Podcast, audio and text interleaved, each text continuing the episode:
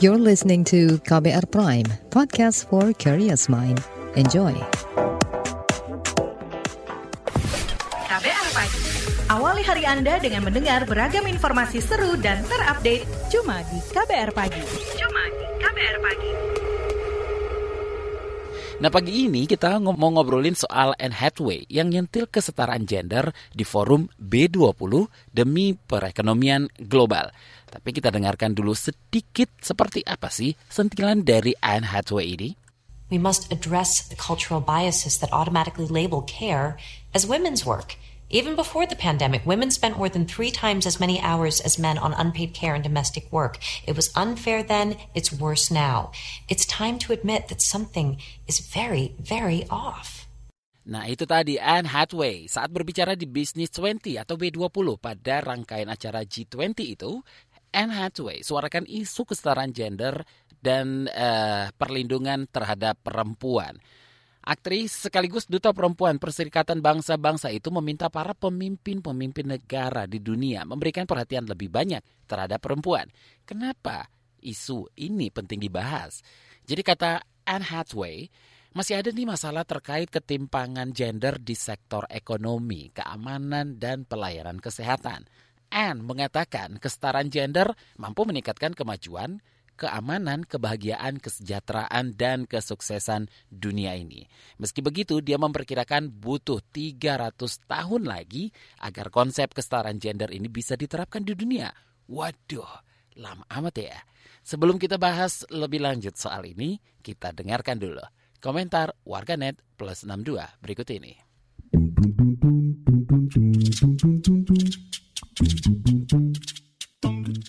Kita ke komentar at NobiXX. Kesetaraan gender merupakan isu penting bagi kita semua. B20 dan L20 mendukung roadmap 2021 menuju pekerjaan yang layak, banyak, lebih baik, dan pendapatan yang sama, serta berkelanjutan untuk kita semua. Tagar kolaborasi B20 L20. Komentar at SukiXX. B20 dan L20 tekankan pentingnya kesetaraan gender. Lanjut at IsaXX. Keketuaan tagar W20 akan diserahkan kepada India di tahun mendatang.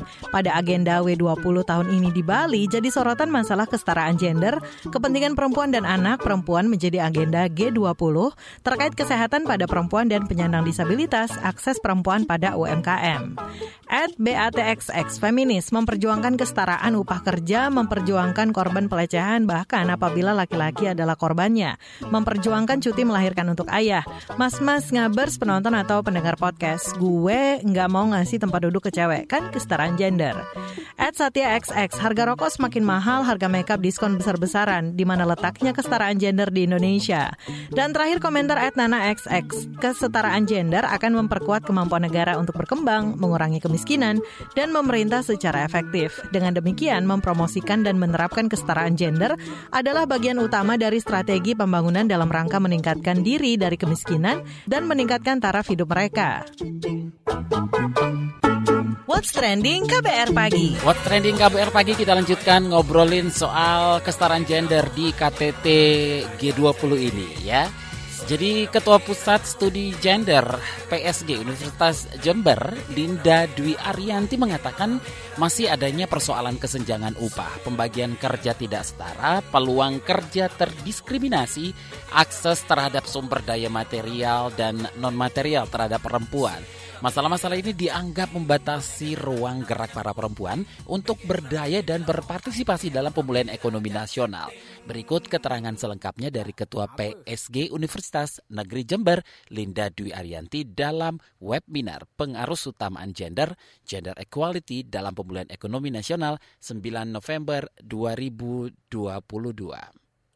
Mengapa yang perlu kita bahas ketika membicarakan gender itu perempuan saja? Padahal katanya gender ini masalah kemanusiaan. Karena kita melihat data dan realitas di lapangan, perempuan itu sering kali menempati posisi yang tidak menguntungkan dalam semua lini. Kalau kita berbicara tentang keamanan ekonomi perempuan, ini data dari UN Women 2020 masih ada kesenjangan upah Yang dimaksud kesenjangan upah itu apa?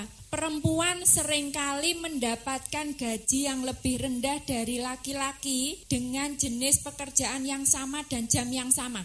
Karena apa? Biasanya dipotong untuk cuti haid, cuti hamil, dan seterusnya. Yang akhirnya apa? Hitungannya berbeda nanti dapatnya.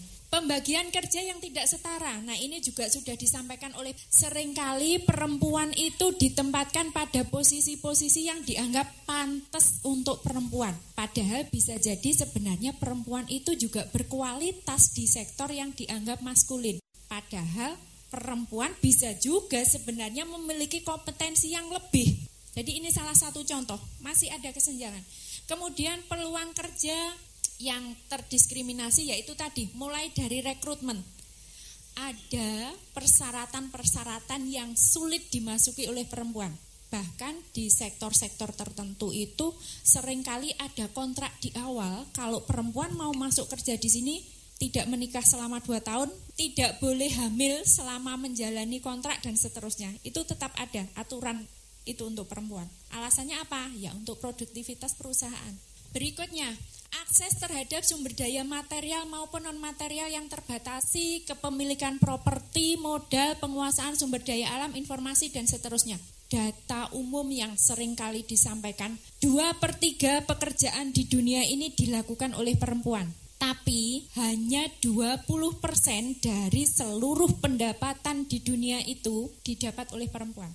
Dilihat dari beban kerjanya saja, Misalnya saya sama suami itu sama-sama dosen. Beban kerjanya itu lebih banyak saya. Karena pagi saya sudah harus menyiapkan untuk anak-anak sampai anak-anak berangkat sekolah, ngecek semuanya baru saya mempersiapkan untuk diri saya sendiri. Pulang juga begitu. Pekerjaan ibu rumah tangga itu dalam sehari silahkan dicek sendiri berapa jam itu. Nggak pernah ada cuti, nggak pernah ada libur. Padahal kadang-kadang kondisi sakit pun ibu itu masih memaksakan diri karena dia merasa bahwa urusan dalam keluarga itu adalah tanggung jawabnya. Lebih lanjut, Linda menyinggung jumlah perempuan di Indonesia yang telah berwirausaha sebanyak 49 persen dan 45 persen wanita lainnya dikatakan ingin berwirausaha. Ia juga menyebut mayoritas womanpreneur adalah reseller yang usia bisnisnya antara 1 hingga 2 tahun. Rata-rata usia yang dijalankan fashion, kuliner, kecantikan, dan beberapa di bidang kesehatan, kerajinan, pendidikan, agrobisnis, dan juga travel. Nah, kata dia, negara-negara maju yang tingkat ekonominya bagus mendorong perempuan-perempuan untuk bekerja dan laki-lakinya terlibat dalam pengasuhan anak. Ini dia kelanjutan penjelasannya. Kemudian, bagaimana upaya mewujudkan kesetaraannya? Ya, kita harus ada akses partisipasi, kontrol, dan manfaat yang di dalamnya itu bisa setara antara laki-laki. Laki-laki dan perempuan memiliki akses yang sama untuk mendapatkan modal, sumber daya, juga pasar. Ini secara ekonomi. Partisipasi, laki-laki dan perempuan berpartisipasi dalam pembangunan ekonomi, mulai dari perencanaannya, pelaksanaannya, sampai kepada proses evaluasi. Kemudian Kemudian perempuan diajak untuk berdiskusi, untuk mengambil keputusan. Kemudian yang terakhir bahwa semua kebijakan ini harus memberikan manfaat yang sama bagi laki-laki dan perempuan. Pemerintah menyediakan dana yang sangat besar, tapi ketika kita cek ke lapangan, manfaat yang didapat oleh perempuan itu bisa jadi sedikit. Bagaimana upaya pemberdayaan ekonomi perempuan harus berpartisipasi dalam mengambil keputusan, perempuan harus mendapatkan upah yang layak, pengurangan dan pembagian tanggung jawab domestik. Yang artinya apa? Kita itu perempuannya didorong untuk e, membuat UMKM untuk bermasuk ke ruang publik, tapi bapak-bapaknya nggak didorong untuk masuk ke rumah. Ini yang repot sehingga apa? Anaknya jadi anak pembantu dan yang jadi pembantu siapa? Perempuan lagi. Sama akhirnya saya keluar tapi anak saya dimong oleh pembantu yang perempuan juga. Dan di negara-negara Skandinavia seperti Swedia, Finlandia, itu mereka indeks kesejahteraan keluarga tinggi karena apa? Mereka juga mendorong laki-laki masuk ke ruang domestik. Jadi sama-sama didorong ke ruang publik, sama-sama ditarik ke domestik. Artinya apa? Pengasuhan anak itu bukan hanya tanggung jawab perempuan. Ketika ada dalam satu keluarga itu perempuan yang melahirkan, suaminya diberikan cuti juga dengan tunjangan penuh. Biasanya satu tahun. Ini berlaku juga di Australia. Sudah banyak yang mulai menerapkan seperti itu. Sehingga beban untuk mengasuh anak itu sebenarnya bukan hanya beban perempuan. Tugas pengasuhan ini adalah tugas bersama. Dan harusnya pemerintah, dunia usaha, masyarakat bisa memfasilitasi itu. Itu dia tadi penjelasan dari Ketua Pusat Studi Gender Universitas Jember, Linda Dwi Arianti, ya. What's trending KBR pagi? Newsbeat.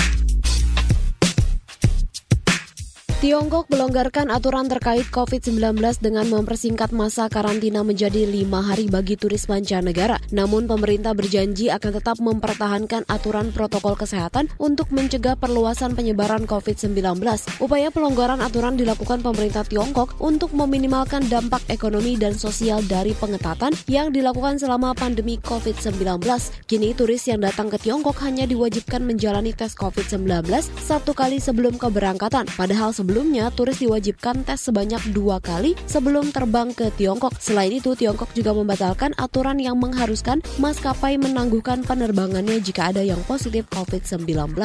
Uni Emirat Arab UEA berencana membangun rumah kasino pertama di wilayahnya. Pembangunan rumah kasino ini digadang-gadang lebih besar dari Las Vegas, seperti dilansir Reuters. Rumah kasino ini rencananya dibangun di wilayah Al-Khaimah yang diberi nama Wayne Marian. Pembangunan rumah kasino ini pun dianggap sebagai momentum penting di wilayah yang menerapkan aturan Islam itu. Pembangunan kasino juga dianggap sebagai bentuk persaingan Uni Emirat Arab dengan Arab Saudi terkait pembentukan pusat bisnis dan pengembangan sektor pariwisata. Dikabarkan rumah kasino itu akan dibangun dengan ukuran 18.500 meter persegi dan diproyeksikan menjadi salah satu kasino terbesar di dunia.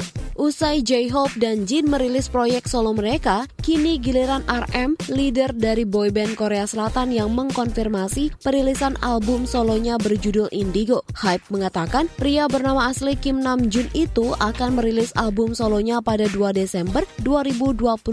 Album Indigo sendiri akan menyampaikan kisah layaknya sebuah buku harian atau diary. Melalui album solonya, RM disebut akan menampilkan berbagai variasi musik. Album Indigo pun menjadi album resmi pertama yang dikeluarkan leader BTS tersebut dan album yang dikeluarkan sebelum semua member BTS menjalani wajib militer.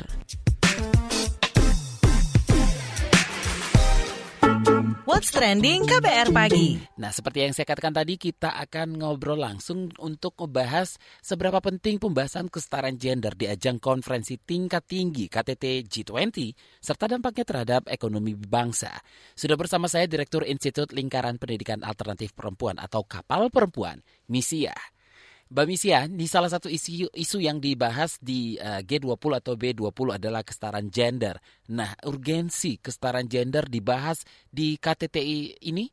Pembicaraan tentang kesetaraan gender dalam ajang G20 itu sangat penting, sangat relevan karena dua hal ya. Pertama, di dalam G20 itu kan bicara tentang pemulihan pandemi COVID-19 dan yang kedua yang diusung oleh Indonesia adalah prinsip inklusif. Jadi inklusif dan pemulihan itu menjadi kata kunci pentingnya kesetaraan gender itu diangkat. Nah, ketika kita bicara dengan tentang pemulihan pandemi uh, dari segi ekonomi saja, sebagian yang sebagian besar ya perempuan itu telah mengalokasikan atau mengorbankan bahkan ya waktunya untuk pemulihan. Oleh karena itu penting sekali ini mendapatkan rekognisi oleh pemerintah, oleh oleh forum di G20 yang dihadiri oleh para pemimpin negara itu untuk take and give gitu, memberikan rekognisi, memberikan pengakuan,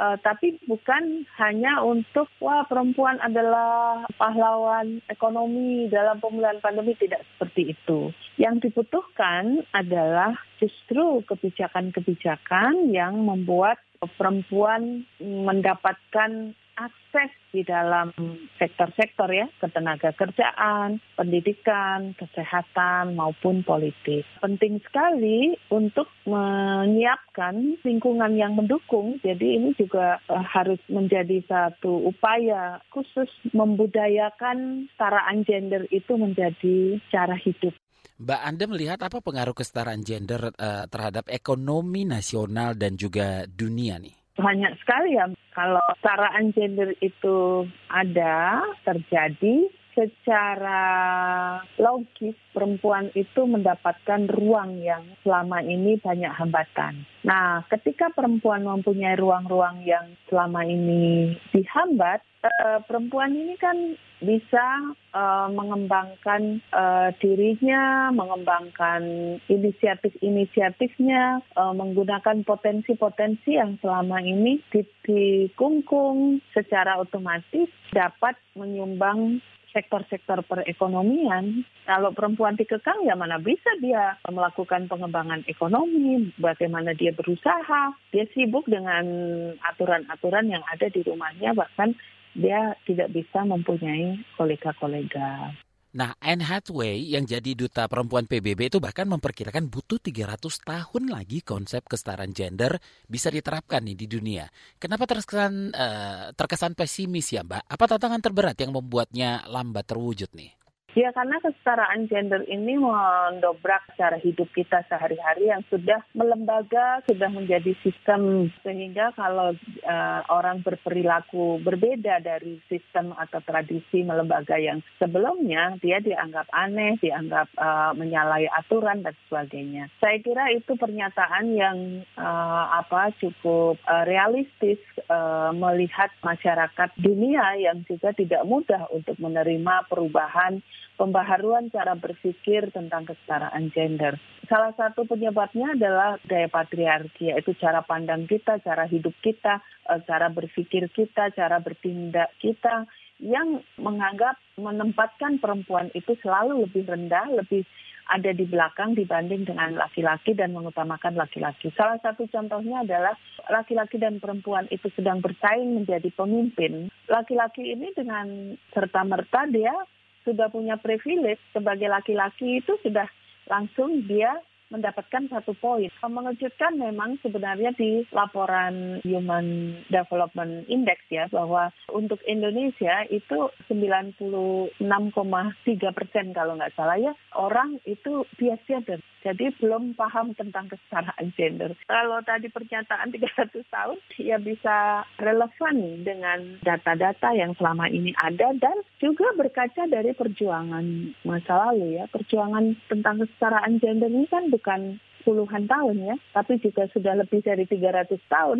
Oke, bagaimana kita bisa berperan mendorong percepatan terwujudnya kesetaraan gender itu di level terkecil? Iya, pertama menurut saya itu kesadaran kritis perempuan itu harus dibangun ya. Jadi kesadaran kritis itu apa sih? Kesadaran bahwa yang kita alami selama ini, yang kita lakukan selama ini, tradisi-tradisi maupun kebiasaan yang menjadi sistem ini bukanlah sebuah alami, bukan hal yang alamiah, tapi dia dibentuk oleh masyarakat yang mengakibatkan ketidaksetaraan. Jadi ketika ketika orang menyadari bahwa dirinya adalah bagian dari sistem yang dibuat dibentuk menimbulkan ketidakadilan atau ketidaksetaraan gender itu adalah sudah satu poin langkah penting. Kemudian pada umumnya ketika orang sudah menyadari bahwa ada situasi yang membelenggu dirinya yang sudah secara sistemik ya dia akan mulai belajar keluar dari masalah-masalah itu dan juga bisa jadi dia menginisiasi untuk menggerakkan orang lain untuk melakukan perubahan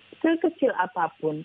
Nah, tapi ini adalah tantangan yang terberat karena mengubah cara pandang sendiri itu adalah hal yang berat dibanding mengubah cara pandang orang lain. Uh, kita bisa ngomong kepada orang lain bahwa orang lain harus berubah secara cara pandang dan sebagainya, tapi ketika dirinya uh, berubah itu masih ada ketakutan-takutan saya menyalahi aturan apa tidak ya? Saya ini melanggar norma apa tidak? Rata-rata itu seperti itu. Kami kapal perempuan ini kan mengembangkan model-model pendidikan alternatif pendidikan kritis bagi perempuan yang supaya perempuan ini mampu memahami menganalisis masalahnya dan mampu keluar dari masalahnya. Nah, rata-rata memang ketika berhadapan dengan dirinya sendiri, dengan keluarganya itu adalah tantangan yang dirasa paling berat.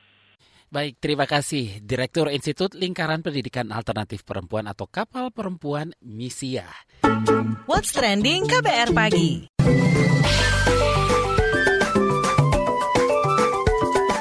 WhatsApp Indonesia. WhatsApp Indonesia dimulai dari Bali. Pemerintah Provinsi Bali mengakselerasi mandiri energi baru terbarukan EBT mulai tahun 2022 lewat berbagai regulasi kebijakan demi ketersediaan energi ramah lingkungan. Rencana Bali hijau dengan net zero emission menargetkan tercapai tahun 2045, lebih cepat dari target nasional di tahun 2060. Akselerasi ini sebagai upaya menjaga komitmen Bali Compact yang dihasilkan Energy Transition Ministerial Meeting di Bali September 2022 lalu. Forum itu bagian perjalanan presidensi G20 Indonesia 2022. Komitmen tersebut berisi sembilan prinsip yang menjadi bagian penting dari percepatan transisi energi. Kepala Bidang Dinas Energi dan Sumber Daya Mineral Dinas Ketenaga Kerjaan dan Energi Sumber Daya Mineral Provinsi Bali, Ida Bagus Setiawan mengatakan Bali dipandang sebagai provinsi pelopor dalam menyiapkan berbagai regulasi dan kebijakan daerah dalam memanfaatkan energi bersih sejalan mendukung bauran energi primer menuju Bali net zero emission pada tahun 2045. Selanjutnya menuju Jakarta, Wakil Menteri Pariwisata dan Ekonomi Kreatif Wamen Parekraf Angela Tanu Sudibyo mengapresiasi ajang pemilihan Koko Cici Indonesia 2022. Koko Cici Indonesia ini diharapkan mampu mencerminkan keberagaman dan kebinekaan bangsa Indonesia. Para pemenang ajang ini juga diharapkan menjadi duta pariwisata. Wamen Parekraf Angela mengatakan, Koko Cici Indonesia hadir sebagai ruang bagi generasi muda untuk melestarikan budaya Tionghoa yang telah berakulturasi dengan budaya lokal sehingga menjadi bagian dari kebudayaan Indonesia. Koko Cici Indonesia juga berperan aktif melibatkan lebih banyak pelaku usaha pariwisata dan ekonomi kreatif parekraf di berbagai kesempatan agar ekonomi pulih cepat dan bangkit lebih kuat. Terakhir mampir Jawa Tengah, Gubernur Jawa Tengah Ganjar Pranowo menyebut Kabupaten Jepara menjadi sasaran baru sekaligus tujuan utama para investor di wilayahnya. Menurut Ganjar, Jawa Tengah hingga saat ini menjadi primadona para investor, lantaran masih banyak kawasan industri yang beroperasi. Kata Ganjar, jika biasanya yang menjadi sasaran investasi adalah Semarang Raya dan Solo Raya, kini Jepara pun menjadi sasaran. Ganjar mengatakan, Kabupaten Jepara menjadi wilayah dengan realisasi penanaman modal terbesar terbesar di Jawa Tengah pada kuartal 1 sampai 3 tahun 2022. Ganjar lantas meminta kepala daerah terus mendorong potensi di wilayahnya. Selain Jepara, Kota Semarang dan Kabupaten Demak juga menjadi incaran banyak pemodal. Untuk itu, Ganjar berharap dengan datangnya para investor asing ke Jawa Tengah mampu menyediakan lapangan pekerjaan dan mengurangi angka pengangguran. Demikian WhatsApp Indonesia hari ini. Nah sebelum kita tutup obrolan hari ini saya mau infoin juga nih buat kalian kalau mau healing itu sebenarnya itu nggak perlu lagi pusing dan buang banyak duit. Cukup dengerin aja podcast Disco, diskusi psikologi di kbrprime.id dan di aplikasi mendengarkan podcast lainnya dua kali dalam sebulan. Setiap hari Rabu ya, dicatat tuh.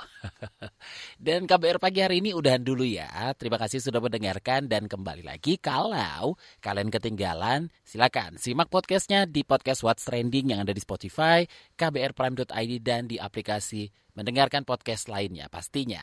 Dan ready undur diri besok kita ketemu lagi ya. Stay safe guys. Bye-bye. Terima kasih sudah mendengarkan KBR Pagi, siaran pagi radio paling update. KBR Prime, cara asik mendengar berita. KBR Prime, podcast for curious mind.